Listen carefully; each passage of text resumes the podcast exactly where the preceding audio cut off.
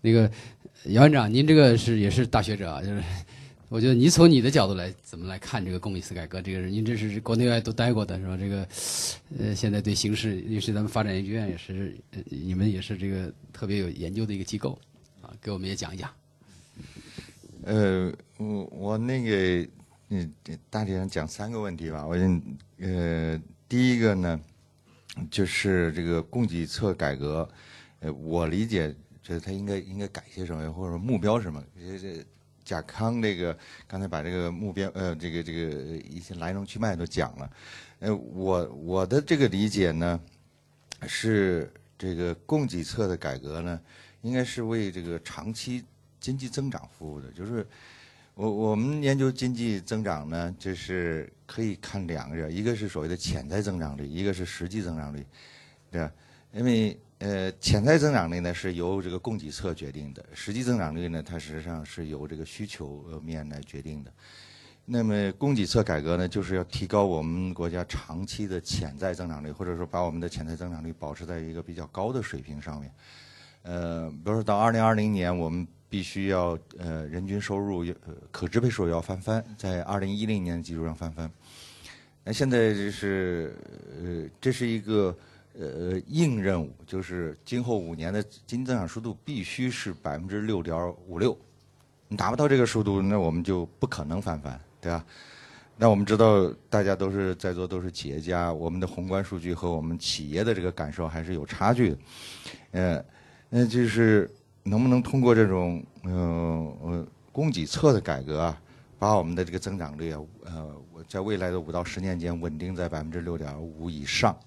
呃，我就我我觉得这是这个供给侧改革呢应该做的事情。啊、那么但贾康他们那个写了很多文章了，我我就不去说这个供给侧改革的具体要要做要做什么。呃，在总体上嗯、来说呢，应该是呃这种呃降低呃准入的这个门槛，对吧？你，这个把把我们的一些这个门槛给它降低了，这样呢，使得更多的供给能能能冒出来，对吧？呃，另一方面呢，当然是我觉得减税也是也也是也是应该做的。那我们我们的税负的确是太高的，增值税百分之十七，呃，很少有国家超过这个数，对吧？呃，这个税税收是也应该也应该减。那另一方面呢，可能还是要多对我们的科技方面呢多多增加一些这个投入，大概呃这几面。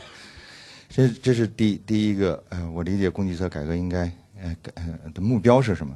那第二个方面呢，就是呃，因为今天我们这里还有一个三驾马车嘛，呃，我觉得应该避免呢，就是把供给侧改革和这个三驾马车给对立起来。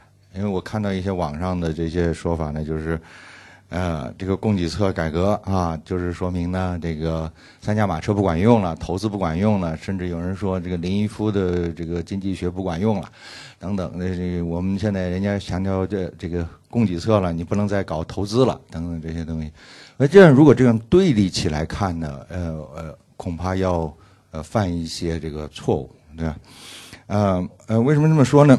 我昨天晚上也说了，我们的这个投资的潜力还非常非常大，对吧？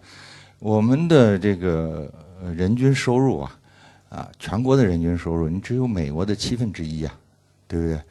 呃，我们的这个资本拥有量，人均资本资本拥有量大概就美国的八分之一。对我我们这个这块九百六十万平方公里的土地上，还能承载很多很多的投资，钢铁。啊，也许我们不需要生产六亿吨钢铁，但是我想五亿吨总还是需要吧，呃，这这这样的一种规模总总是还是在的，啊，所以呃，把这个呃，如果是把供给侧改革和这个投资对立起来呢，那就会使得我们这个增长速度有可能就是像就是失速了，嗯，呃，就呃，特别是我们这个官方的数据还是很好，六点九，啊，很好啊，啊，还是在六点五以上，嗯、但也许呢，你真正真实的经济情况呢，可能很呃比这个要糟糕，然后呢，呃又不去搞投资了，那么这这个就会出现很大的这个问题。那大家可能会问你，老去搞投资，是不是又走回到老路上去了？有个投资效率的问题啊？啊、我是这么想的啊。我们经济学家去测度这个投资效率啊，其实好多方法都是不对的。你比如说 TLP，就是全要素生产率，这完全是顺周期的，就是经济形势好的时候它就高，经济形势差的时候它就低，因为它是个残差，它是把你的资本投入、把这个劳动投入从经济增长这个呃率里头一扣除，人剩下来的是什么呢？就是全要素生产率，对吧？呃，那这个我我觉得不不能用来度量这个投资的呃这个效率。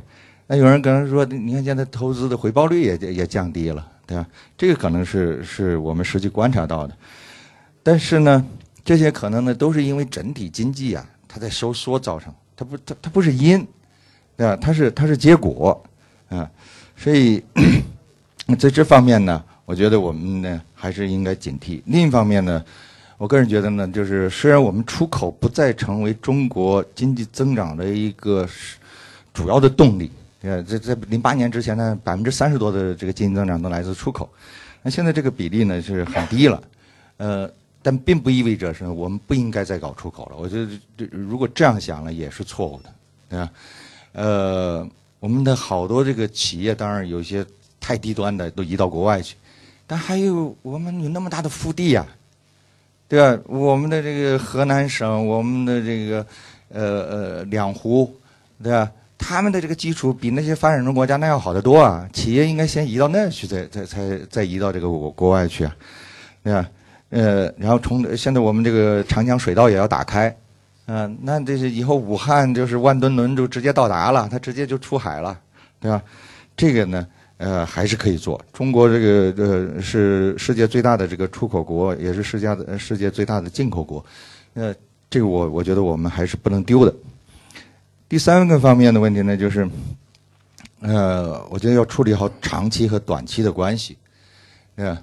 呃，短期、长期我们这个非常光明，我昨天也讲了。但在短期呢，我们必须意识到，这个今去年的形势很差，那么今年的形势呢可能更差。呃，那么怎么把这个增长速度给拖住？呃，我我觉得这还是还是要关键性。那么现在呢，流传一句一种一种想法，就是把供给侧改革就是等相等于压产能，啊，我觉得这是太片面了，对吧？呃，产能要不要压？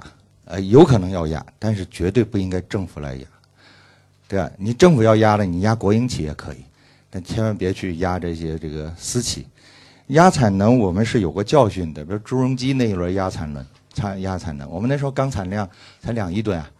朱镕基觉得钢钢产量太多了，压产能，结果压到这个零三年底的时候，突然发现，哟，钢又不够了，啊，拼命的上啊，对啊，这一次我们说这七亿吨的这个钢铁产能是多了，谁知道多啊，多还是少啊？你哪知道多了还是少？你说不定哪一天这个印度冒出来，它钢产量又上去了，需求量上去了，我们出口了，对啊，这个呢还是让市场去决定。如果这些。民营的钢钢铁厂，它都活不下去了，那它自然就会倒闭，自然就会被被这个并购。反倒是我们国营企业，它永远不倒，倒不了啊！你要真压呀，你就去压国企，别去压压民企。或者说呢，你要用环保，那就大家一律用环保标准，对吧？那那是另外一回事儿。你达不到环保标准，你关门。呃，这种呢，把这个产能过剩啊，当做我们目前经济困难的。原因的这种想法完全是本末倒置的。那产能过剩是因为经济下行，它是个结果，不不可能是个是个原因嘛？你把产能都给压下去了，我们经济就增长了吗？啊，在现在这种情况下，实际上是我们的真实增长率没有达到我们的潜在增长率。我我觉得我们的这潜在增长率还在七左右，我们的真实实际的增长率啊，没有报道吧？我的估计啊，过去这两年大概百分之四不错了，对吧？就这个水平，我们没有达到潜在增长率啊，差的还很大的。那那你在这种情况，你压产能是没用的，你得要要需求啊，你得把需求给调动起来，对吧？